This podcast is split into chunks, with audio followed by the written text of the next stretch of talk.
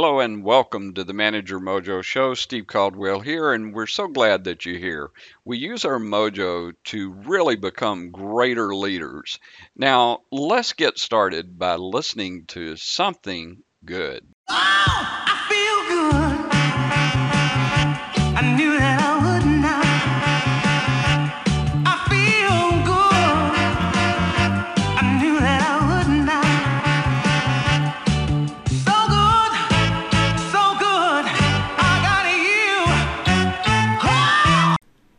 I have to share with everybody what a fantastic experience that I've had recently with the Coeur d'Alene Resort located in Coeur d'Alene, Idaho. What a great place this is. I want to recommend uh, to all of you that you either take your significant other there for a wonderful trip, uh, just like Cindy and I did, uh, or even better, take your team uh, take them to the resort, do a conference there. It will be the great uh, experience for all involved. And make sure you play golf on their great golf course. You'll never have better service in all your life. I highly encourage it. The Coeur d'Alene Resort in Coeur d'Alene, Idaho. Hello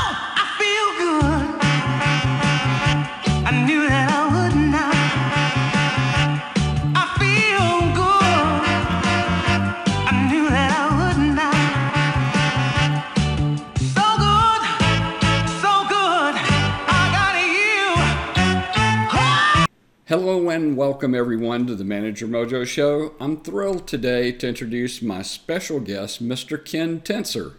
Now, uh, Ken is the co author of two books on innovation The 90% Rule and the bestseller Cause a Disturbance, which we're going to be talking about today. It's being avidly read by business leaders in the US, Canada, and Europe.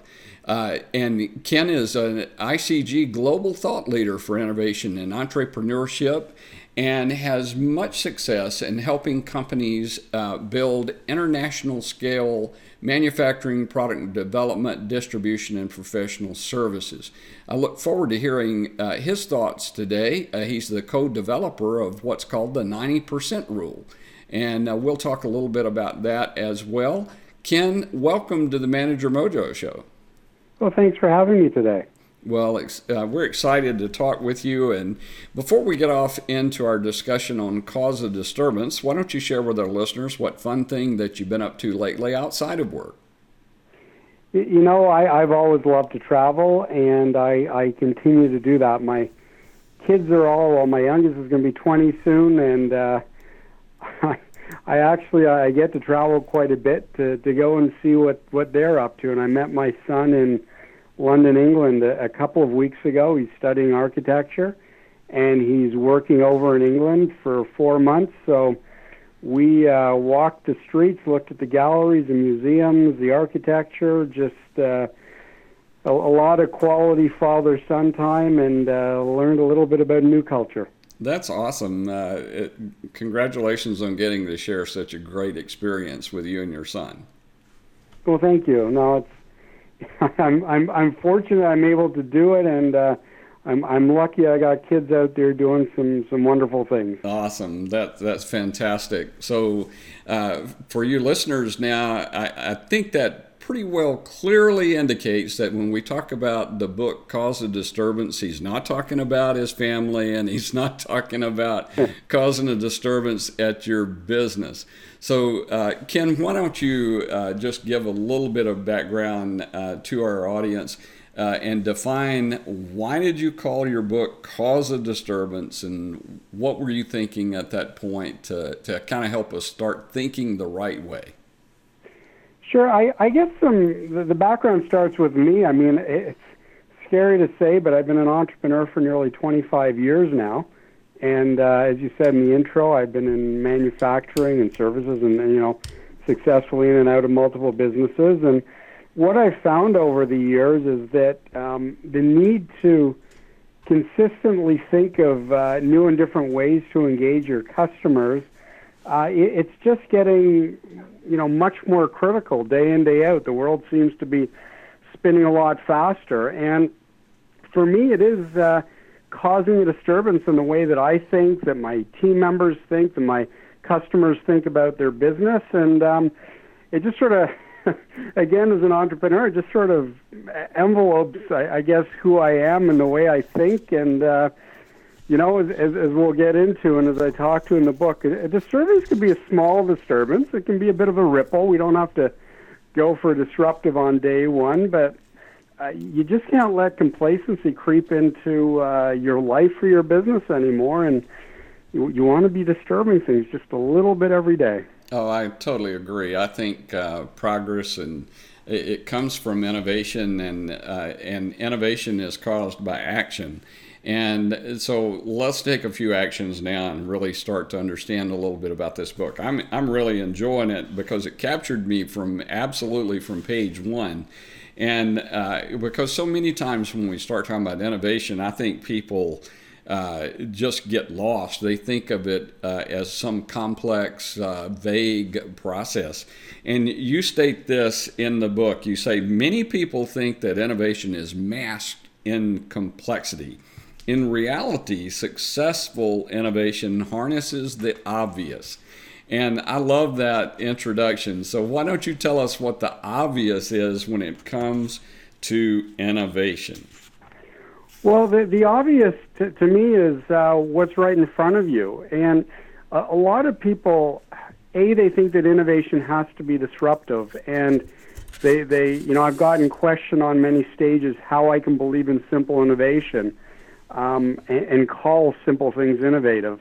And the truth is, I've never seen a definition that that states that innovation has to be um, a, a certain dollar amount or a certain volume amount. Innovation is simply about having an idea and acting on it, bringing it to market to, you know, c- commercializing the idea to generate revenue or, or control costs. So, I think that's really important for all the listeners to understand. And mm-hmm. in within that context, um, I, I like to say I've never had a creative idea in my life, um, and, and a lot of people confuse creativity as, as being the driver of innovation.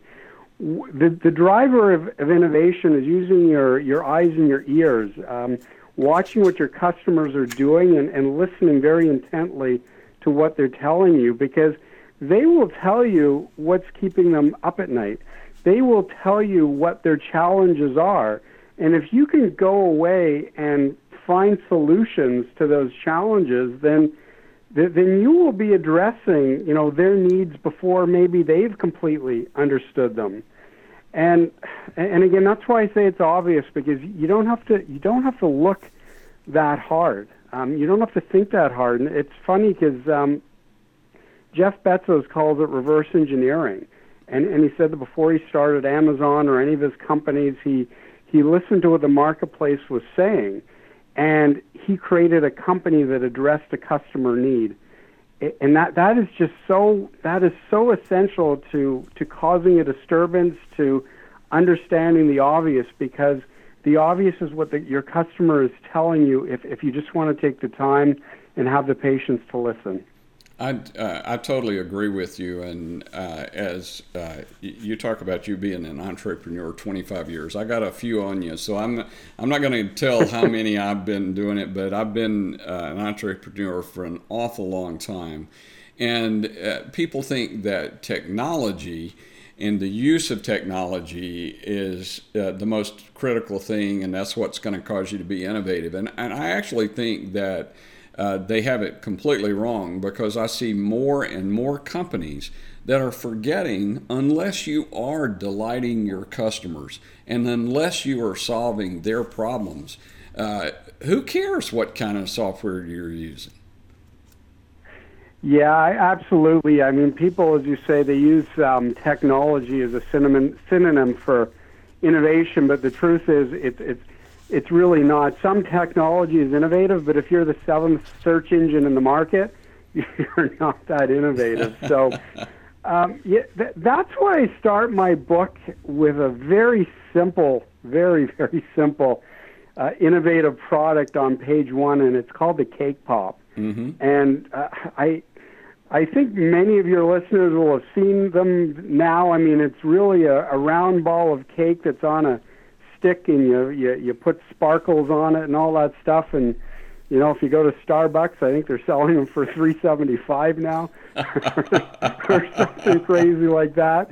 And people are buying them by the millions. And why I say it's so innovative is that it was created by accident by a baker who was looking for a way to use um, scrap cake, and and they thought it would be fun to to dress up that little piece cake, put it on a stick, make it look fun, and um, Angie uh, Bakerella Dudley actually was the inventor of it. Went on to Martha Stewart, and the phenomenon was was was launched. And I I think when you look at every innovation, even as simple as a cake pop, you have the customer in mind. I mean, when this came out, it was about 2007. Obviously, it wasn't a, a great economic time. Um, these were fun. They were engaging. Uh, they were a good, simple treat without having a full piece of cake. You know, I'm not saying that Weight Watchers is running and telling you to, to eat cake pops, but it's certainly better than a full slab. So um, true. And and it captured people's imagination. And and again, they sold millions, if not tens of millions, of these things around the world now. So. No, innovation doesn't have to be technology. It doesn't have to be expensive. Uh, it just has to capture the, the, the customer's imagination, solve a challenge, help them live their lives easier or better. I, I, I love that definition because I think that uh, we do cause, uh, uh if you really want to cause a disturbance with your customers, uh, it seems to me to be a fairly simple question. Shouldn't you just ask them what's happening? What do they need? What do they want? What what are they worried about? I mean, is that just uh, so old fashioned that nobody even does it anymore? Well, I, I, I truly believe it is. And, you know, uh, you can take it from a simple scale to a very large scale. And I'll start with a large. I mean, you look at 3M, and I mean, they are, I, I mean, there's, I don't think there's anybody as sophisticated in the innovation process as they are. They've built basically listening centers, innovation centers around the world where they bring their customers into to, to talk about their problems and, and, and their products and come up with solutions together. And, and it, it's an incredible thing. And when I heard this, I, I was fortunate enough to experience it. I said, you know, I, I've only got, you know, 20, 30 people in my company. I can't build innovation centers around the world. But what I can do is take my clients out more often and ask them what's on their mind. And I, think it's really important to, to note that, you know, when I say that to people, they go, yeah, but you know, I, I talk to my customers every day. And you do, but on a daily basis, you, you're, you're selling to them or you're servicing them. Just take them out to talk about them in the long term. And, and it's, you know, it'll cost you 50 bucks or whatever it does. You don't right. have to build right. a 3M center if you're an entrepreneur. Um, so yeah, just, just take them out, get out of the office, listen to people. It's it's just not that hard. It's it's not that expensive. I totally agree, but let me tell you what I see them doing, and I'm just curious if you've noted this as well. When you start talking about ask your customer, the the very first thing that you have is somebody is going to say, "Well, yeah, let's just ask everybody. Why don't we do a little survey?" And so they create an electronic survey and they send that to everybody and think that they're going to get all of this valuable information back. Uh, it, I mean, it, it, drives me nuts because I get them all the time. I'm like, I, I don't care about completing, taking 10 minutes of my time to tell you what's important to me. That's uh, uh, I'm not talking to a machine. Yeah, yeah. Well, I, I completely agree, and you know, there's there's two types of data that comes from research. There's the type that you are talking about that tells you um, what people are doing. You know, mm-hmm. n- nine people went to the store that day and bought ice cream, or nine people really enjoyed the speech. When you're in face to face with somebody, you get the other data, and that's why they're doing it. Um, they're doing it because they enjoy this. They're doing it because uh, they don't know if there's any other way to do it, to make their product, to deliver their service. And it's that face to face time, that human time, where where you will understand why they are doing things a certain way, and that will prompt you to say, "But you know, if I did this for you, you could do it." You know, a, a different or better way, Mm-hmm. and, and you can't you can't interact on a survey. Absolutely, you cannot interact, and and that's what bothers me so much about it. I'm not saying that some surveys aren't useful, uh, but when it comes to really innovating your own company and understanding where you should go, I, I just don't think there's any substitute for having some conversation with people. Uh, and the people that are using your products and services, that's the best way to ask. It's not just oh, did I solve your little bit your little problem today? You got to go deeper than that and have a meaningful conversation with somebody. Well, you, you do, and th- there's a couple of things. I mean, one, I do what I'm describing in terms of Mm-hmm. taking my, my clients out, or my team takes clients out on a regular basis. The other thing that I do, and I do it every one to two years uh, max, is I, I'll have um, there's a researcher we use who's a, a really wonderful um, interviewer, and she has candid conversations with, say, a dozen of, of my clients, and you know they they might open up to her in ways that they wouldn't have opened Yeah. up to me, and they they will talk about my company, um, how I'm servicing them, what I might be able to do better. It will focus on the client's challenges and things the client perceives that I can do more or better for them. So it's it's sort of it's again it's conversation, but sometimes that third party um, every couple of years can really find out some uh, incredible information. That's a great suggestion, and I think that's one all of us can implement. I, I love that. Uh, one of the things that uh, you've talked about in the book is that uh, you devote some time to talking about uh, what you call the 90% rule. And uh, that, that's one of the keys to innovation. So, would you mind uh, defining uh, or at least giving us some idea of what you describe when you talk about the 90% rule? Sure. The the ninety percent rule. It's one. Most importantly, it's not a formula. It's a philosophy, and it basically. I, I've exercised this for years. I, I sit down with myself, my team, and now with my clients, and I say, let's write down all the things that we believe that we are good or great at. And, and, and then we do that. We put a circle around that, and we say, okay, let's call that the 90%. And then we push that aside. And then I say to them, you know what? No matter how good or great we are at those things, there's always something we can do better. There's always something that we can do differently. And for me, that is the next 10%, the next product or process or service improvement that we can bring to market. And when I use the word always, I, as an entrepreneur, I truly believe there hasn't been a day in 25 years now that I haven't asked myself, you know, what one thing can I do better today within my business? So, you know, again, it, this philosophy of always looking for the next 10%, always thinking about the customer, always thinking about improvement, it makes sure the complacency never creeps into my business. I just love that. Uh, it, it also keeps out uh, what I call as laziness. Uh, w- when we just focus on those things that we're doing uh, well, it's generating income for us. We tend to get lazy at it, and the next thing you know, we're somebody's beating us at that uh, at that product and service that we did so well.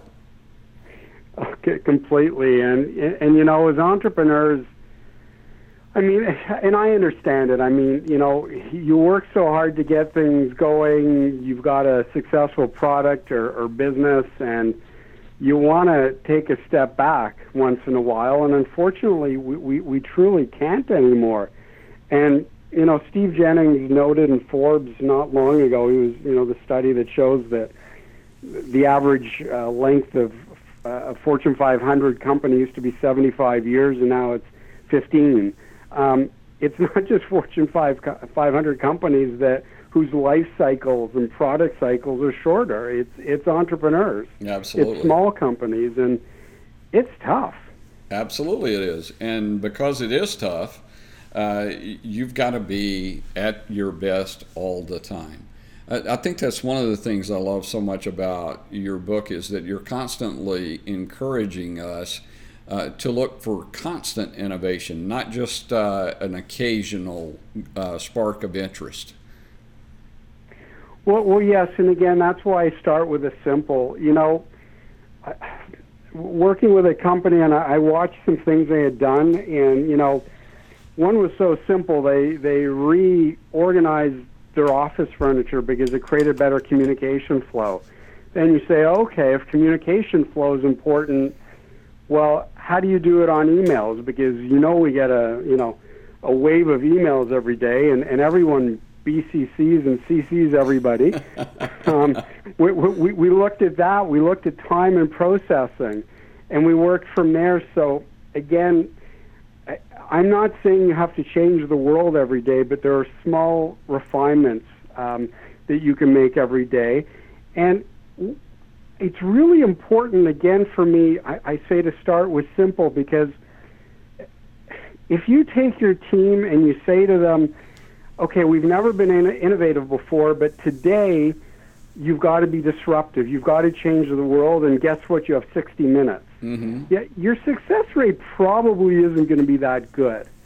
If if you let people rearrange the furniture, um, use different communication tools, get comfortable with process innovation, with the flow of work, and then they go, oh, okay, maybe we should apply that to a product or service we're offering you know, you're building confidence, you're building successes, and and, and that's ultimately what we want to do.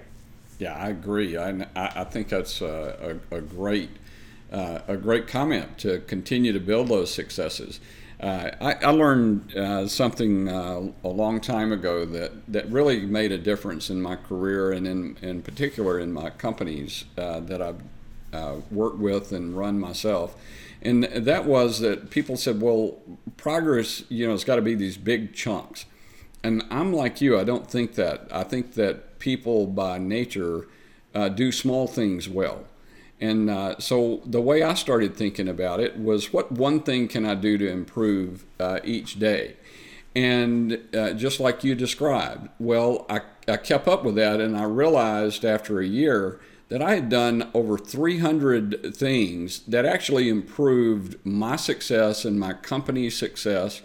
And I actually had them listed, you know, which is almost unheard of. Nobody does that.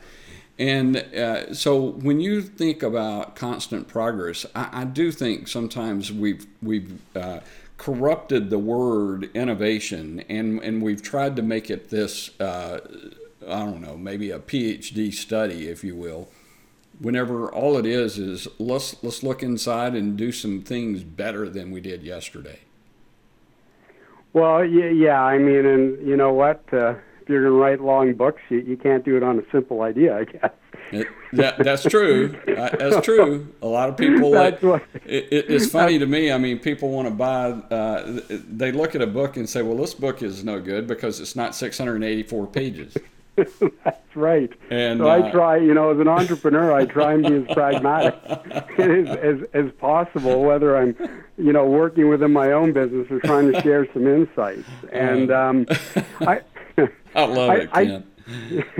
I, I think one thing you said was really important that you um, you track the ideas, right? And and and and and you monitor them. Like one of the things that I tell people to do is and, and I've got it in my office. Um, I just have a big rolling whiteboard. I mean, I don't know what it cost me a hundred or two hundred dollars. It's not a huge investment, and there's five areas that I want to improve in my business, like five main areas, and mm-hmm. I explain to people why, and and and and you know, put out some of the ideas uh, that we're working on and timelines, and then I put um, a sticky pad, sticky note pad, and pen right there, so that anybody, you know, once they understand what it, what it is that we want to change or improve, whenever they have an idea, they can add it to the board. And the great thing about the board is it's it's large. um, everybody it. sees it. Everybody's aware of it. And and I think that that's really critical because the old out of sight, out of mind applies so strongly uh, to innovation. I mean, you, you know, you, you have great ideas. You write them on the, you know, a sticky note or proverbial back of a napkin, and you don't put them on the board. You decide to put them on the corner of your desk, and then you get refocused on front burner issues. Mm-hmm. And, and then you, you come back to them, and you know the pieces of paper are, are, are dusty and crumpled, and the ideas are irrelevant because you've waited too long, and that that's really a shame to me. Yeah. So you got to keep things out in the open. You've got to monitor and measure as you're discussing, you know, that, that you do, and d- don't hide things away. Awesome. I love that. That's a great, and thanks for sharing that you do that because I think those are the kind of uh, tips that really help all of us. Uh, before we go any further, uh, I know people are going to want to connect with you. Uh, Ken, why don't you uh, share with our listeners the best way they can connect with you and your great work? Sure. Uh, the, the website is causeadisturbance.com. So pretty easy. All right. Well, cool. We can, uh, and for those of you that are exercising, as always, we'll have a link directly to causeadisturbance.com. And uh, I, I want to encourage you to, to go to Ken's website, uh, get his book, and start reading it. I, I find it to be a book that you can read over and over and find new insights in.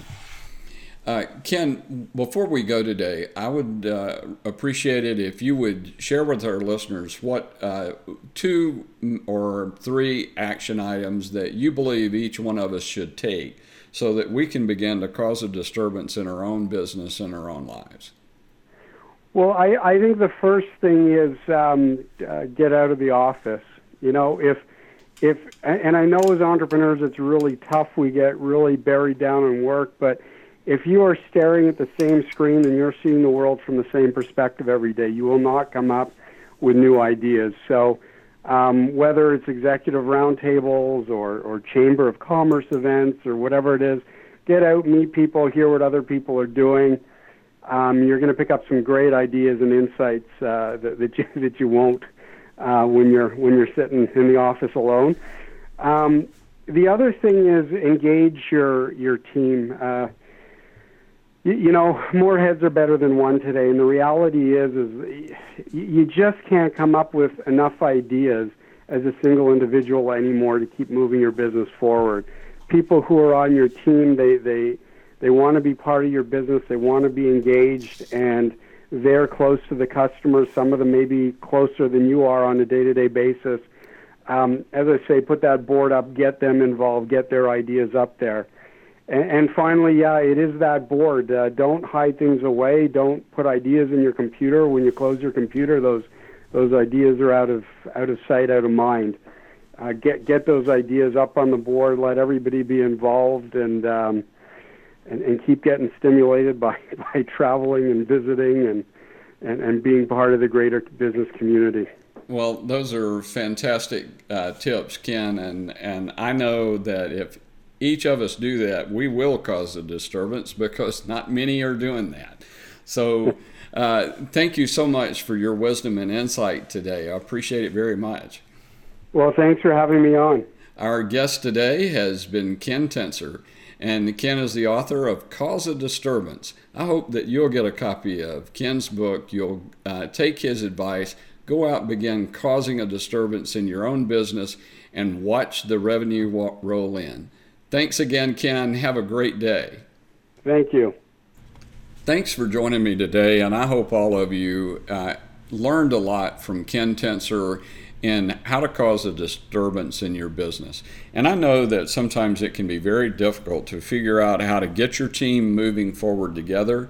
And if your team is struggling, I want to encourage you to sign up your team uh, for Lead at Mojo University uh, you're going to find that when we can train your people properly, uh, they're going to be more successful. And one of the things that I love to do uh, for companies that sign up their entire management team is to meet with them monthly and help them review what they've learned and do some live coaching with them at that point. So go to lead at mojouniversity.com. There will be a link here and sign up uh, yourself or even better, sign up your team. Thanks for listening, and until next time, uh, much success to you and your team.